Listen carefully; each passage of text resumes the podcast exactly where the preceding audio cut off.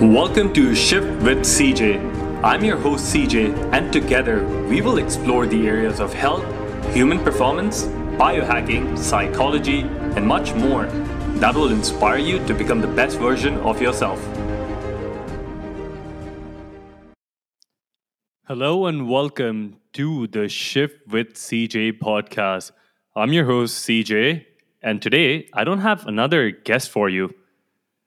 What do I mean by that? Normally you would have a expert around the world that will join me on this podcast while we're talking about all things health, wellness, biohacking.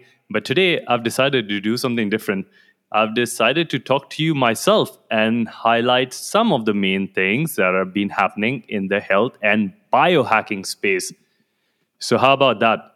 While I'm at my house in an afternoon, recharging my kidneys via some frequency biohacking stuff, I decided to pull up the mic and tell you about what is going on.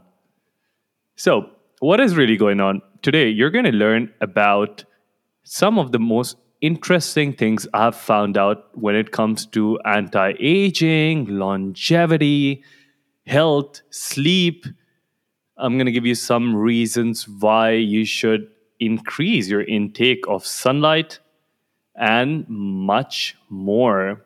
So, without further ado, let's dig in.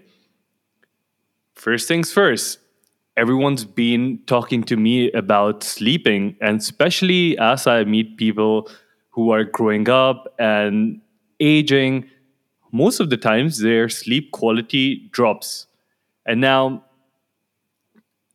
as a general rule of thumb, I always advise people to spend extra time and intention when it comes to sleeping because as we're growing up, we lose a special chemical in the body.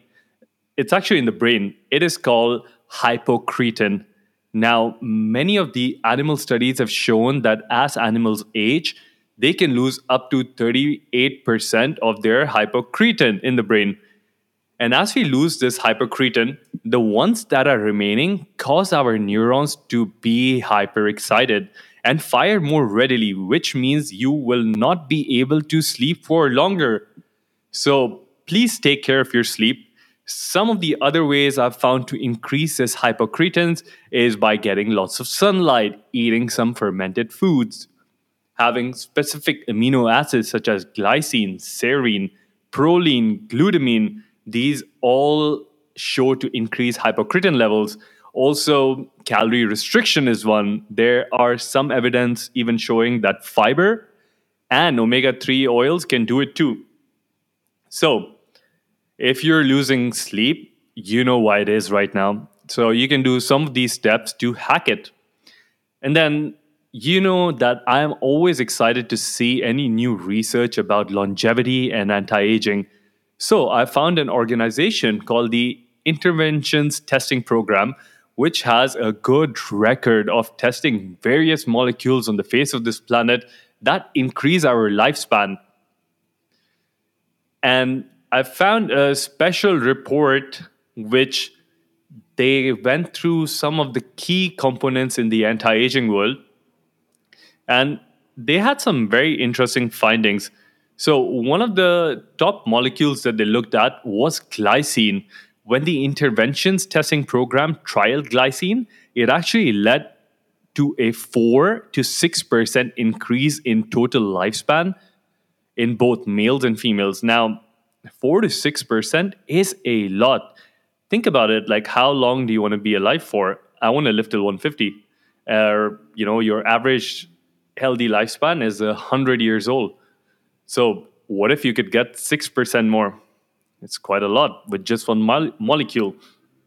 Now, glycine has traditionally been also used with something called as NAC, which is N-acetylcysteine, and these are the building blocks for a powerful antioxidant in the body called glutathione. Glutathione has also been referred to the master antioxidant system, and it's maintained for about 45 years as we age, and then it starts declining very sharply. So it's time that you pay attention to your glutathione levels. In fact, a week or two ago, I did an Instagram reel on how to increase glutathione levels in your body. So you guys can go and check that. But in 2021, human trials on glycine and NAC supplements were going on for 24 weeks, which increased glutathione. By using glycine and NAC, you were able to restore the glutathione balance. And now there's enough data to prove it.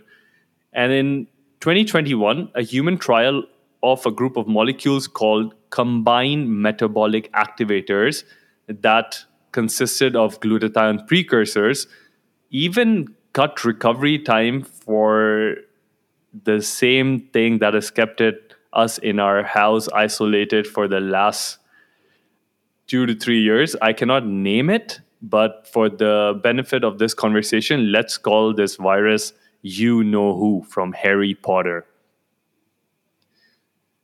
Now, the next one is nicotinamide riboside or NR.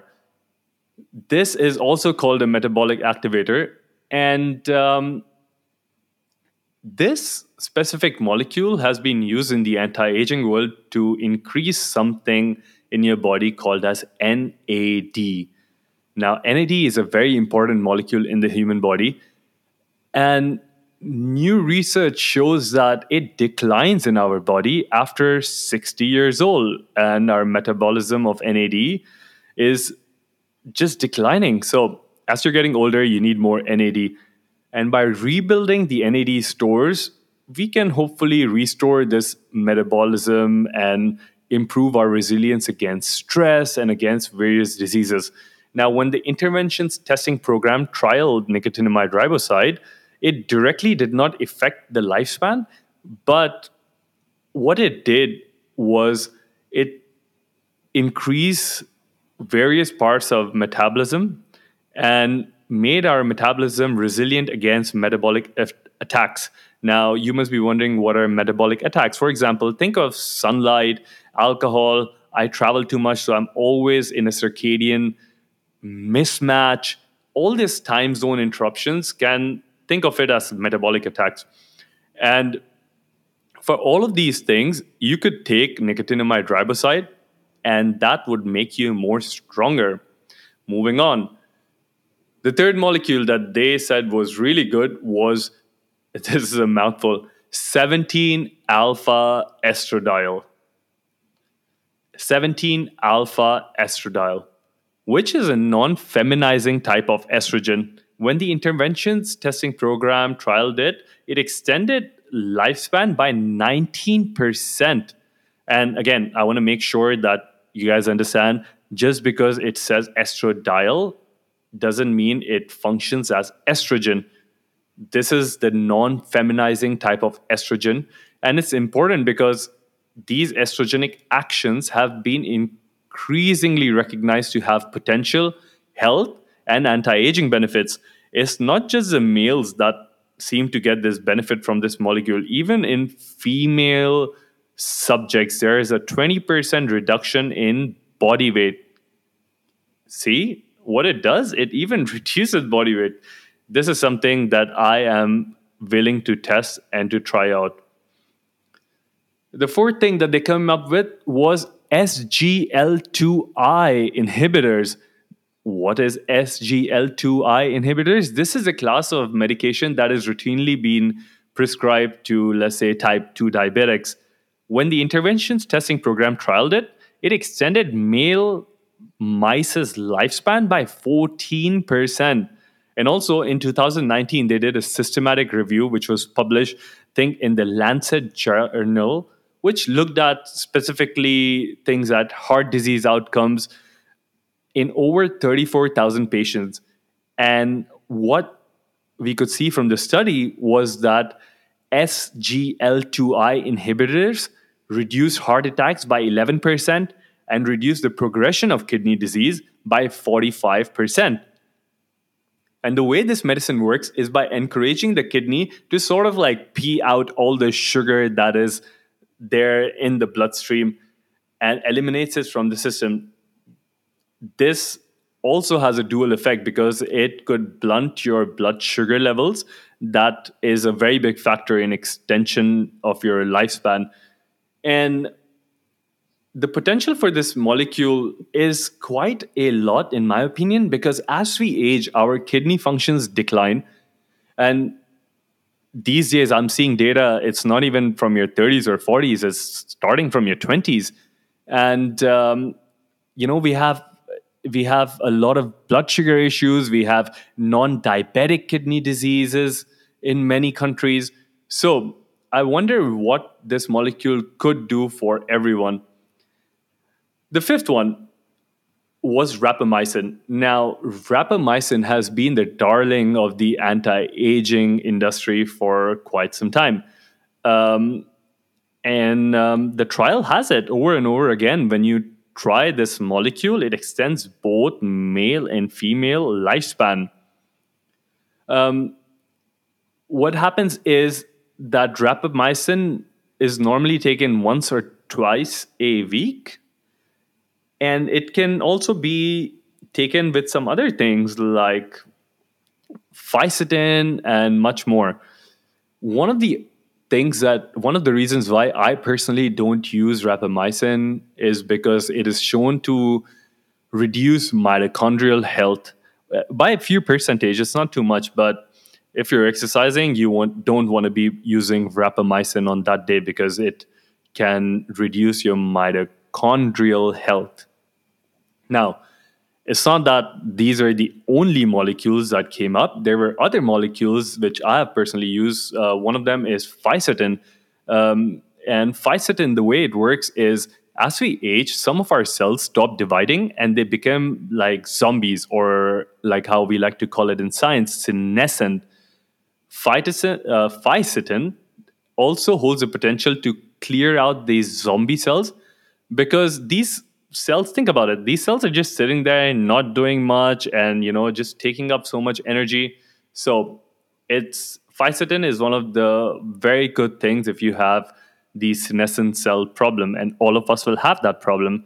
The second thing which i am quite excited to find out is alpha ketoglutarate or akg now this molecule i first came across it in 2020 where I think it was a mice study that showed about 15 or 16% improvement in lifespan. I'm honestly, since that time, many companies have gained attention over it, and many companies have now been introducing alpha ketoglutarate in their formulas.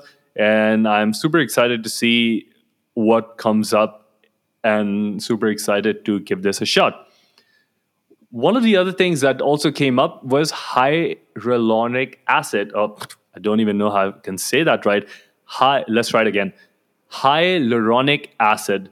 And even hyaluronic acid, it decreases in our body as we age. And think of hyaluronic acid as a major component for things like connective tissue, um, blood vessels, skin, organs and in 2021, there was a 12 week double blind placebo control, which is like the gold standard study, um, performed for 12 weeks. And we saw that hyaluronic acid significantly improves skin elasticity. Now, if hyaluronic acid can improve skin health, um, think of ladies, think about wrinkles and dry skin. Uh, maybe it can improve blood vessel health and health in the other parts of our body. So it is an important component to longevity. So there you have it. Here are some of the fountain of youth molecules. Um, I would encourage you to learn more about them and add them in your anti-aging thing, routine, um, ritual, mm, supplements, whatever you call it. And lastly, I'll, we've seen for about the last three years that sitting indoors isn't really a good thing. We were forced to sit indoors, and now everyone wants to be outdoors. And that is good because we are getting our vitamin D. And one of the things that has come up in the past few years is that vitamin D is one of the most crucial things for maintaining your overall health and even for longevity. and you'll see like many people or doctors are now advising to have vitamin D uh, supplements and vitamin D um, tests. But there's more to sunlight than vitamin D. And today I would like to give you another reason why you should be exposing yourself to sensible sunlight. Remember, people, block letters, sensible sunlight, which means not overexposing yourself to like crazy amounts of sunlight. And the reason why that is, it's melatonin. Now, melatonin, over 95% of melatonin is actually made inside your mitochondria. And how is it made? It's made in response to near infrared radiation that comes from the sun. And some people would be like, oh no, CJ, melatonin is made in your pineal gland. Yes, it is, but that only accounts for 5% of the overall melatonin that you have.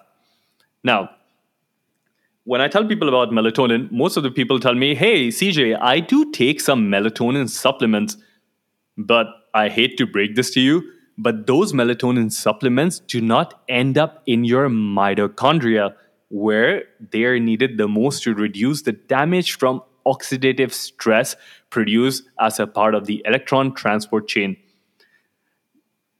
I, I can also think of some people thinking that, hey, CJ, melatonin, isn't it responsible for making me sleep? And most of the people I've spoken to always would incur- include melatonin in their ritual only to make them sleep. But for those people, there is also another big reason. Um, melatonin is a hormone that makes you sleep. Yes, correct. But then you'd be happy to know that melatonin is actually a master hormone.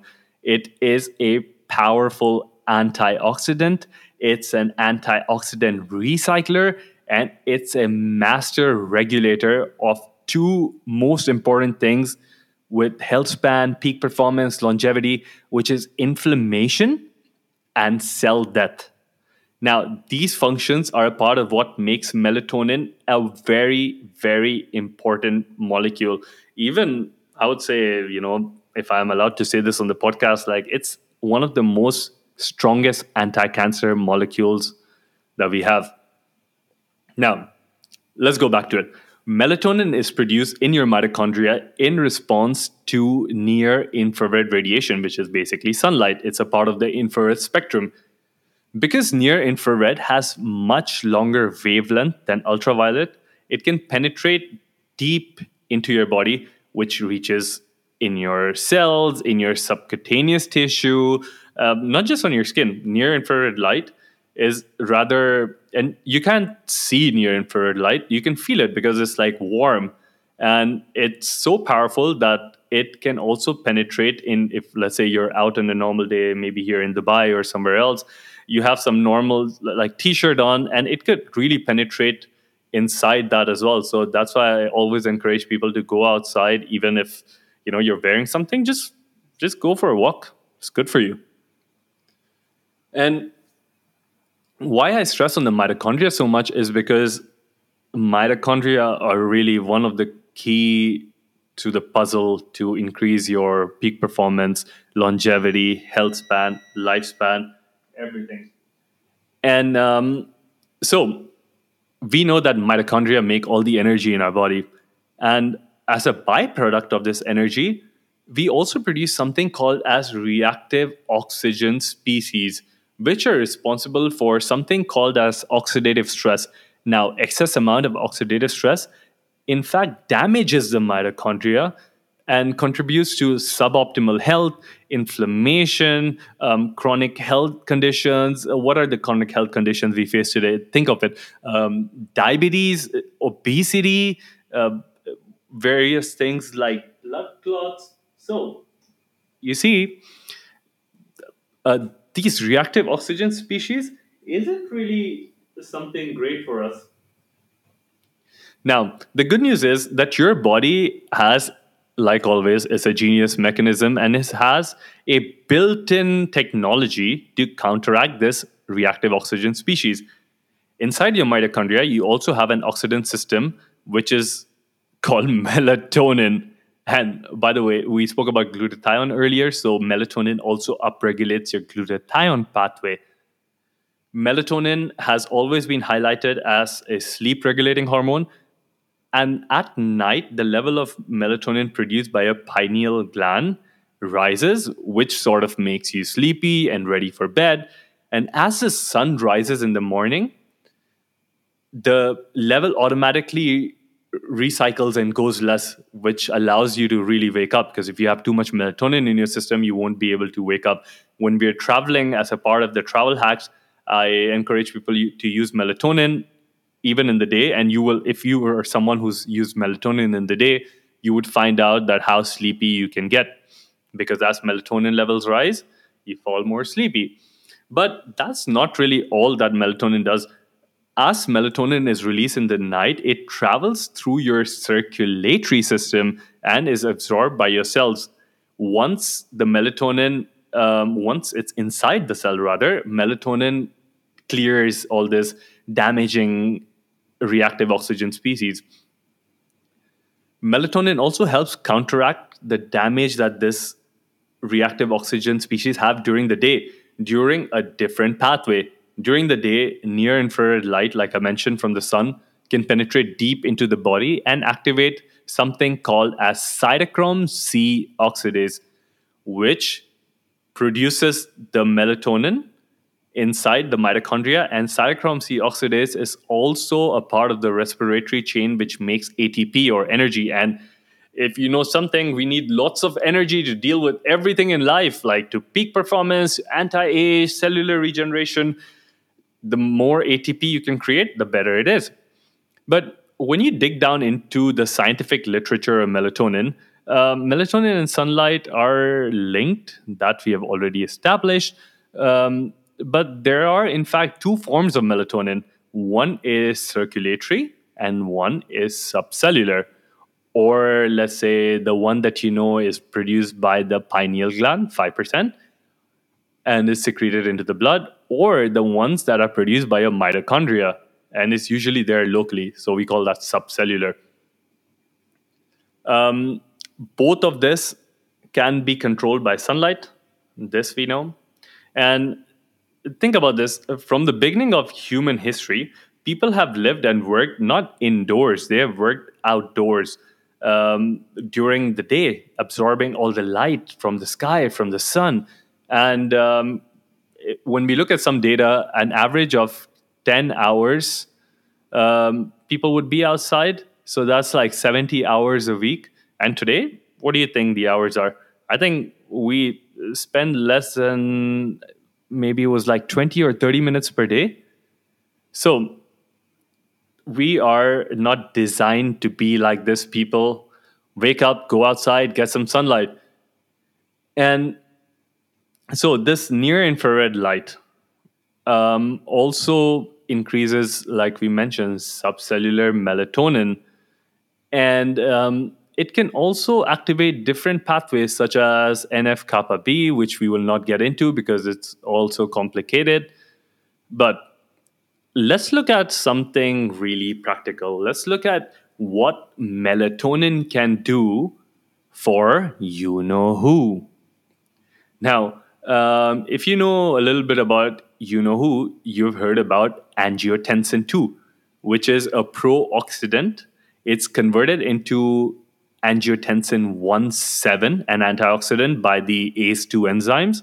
And ACE2 enzymes are the same enzymes. The you know who spike protein attaches itself to to enter the cell. Now, angiotensin 2 increases blood pressure while angiotensin 1.7 lowers and relaxes your blood pressure. If you have high angiotensin 2, you will have high reactive oxygen species in the cell, which, like we mentioned, is not that great as the dam- it, it sort of damages the entire cell, right? Angiotensin 1.7, on the other hand, will decrease your reactive oxygen species in your cells. And the problem you encounter with you know who is that when the virus attaches itself to the cell, it knocks out these ACE2 enzyme because the spike protein is now bound to it. So angiotensin 2 increases, angiotensin 1 decreases. And the conversion from angiotensin 2 to angiotensin 1 cannot occur. This is something very important to note. Angiotensin 2 cannot get into angiotensin 1 7, which is sort of where we want to go.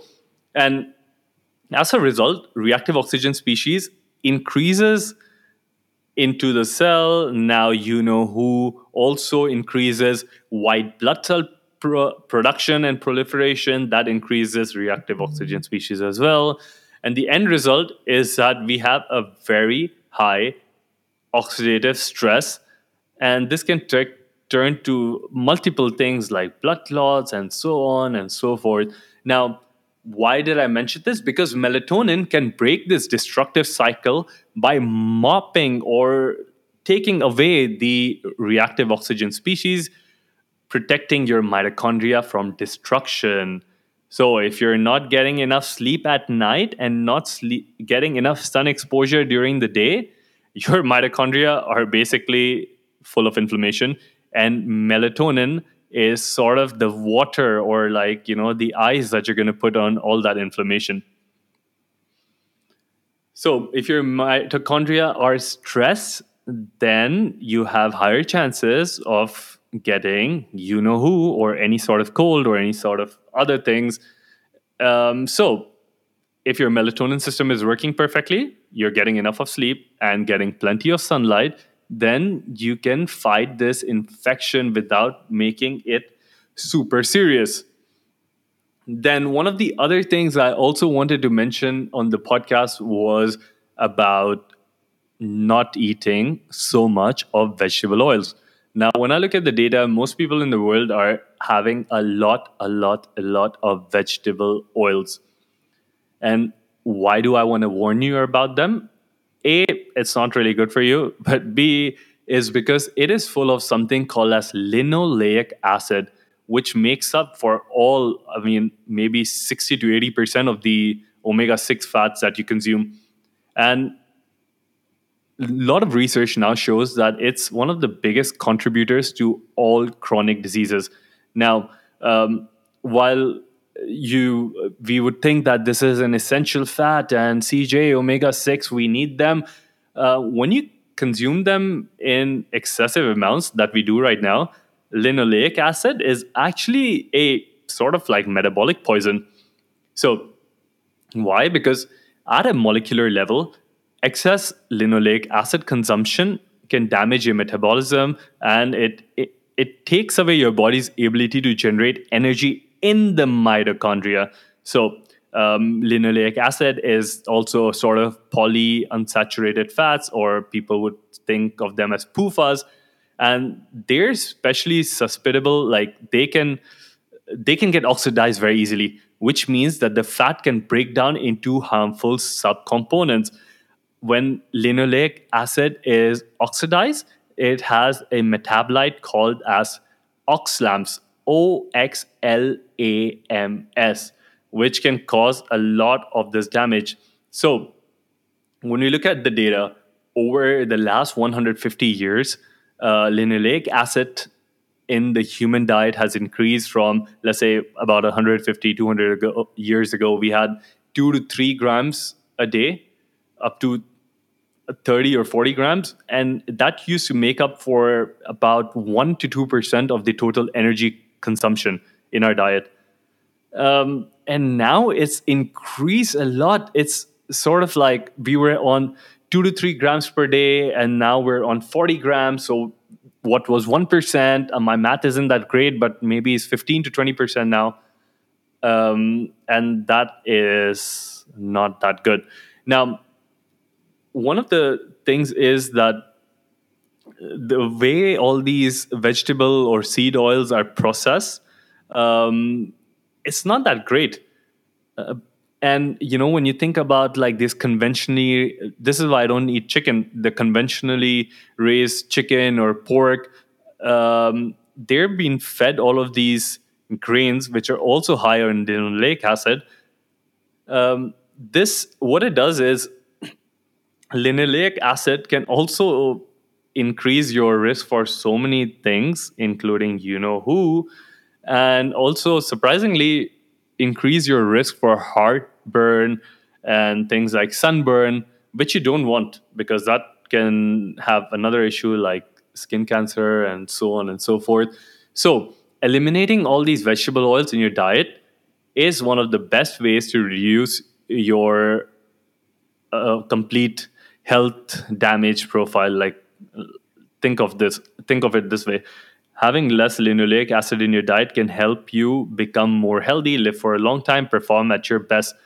And um, one one other thing is that linoleic acid um, when we take it in context of you know who the key one of the key toxin that produces the symptoms of acute respiratory distress syndrome or called ARDS let's keep it simple is called leukotoxin which is made by you guessed it linoleic acid.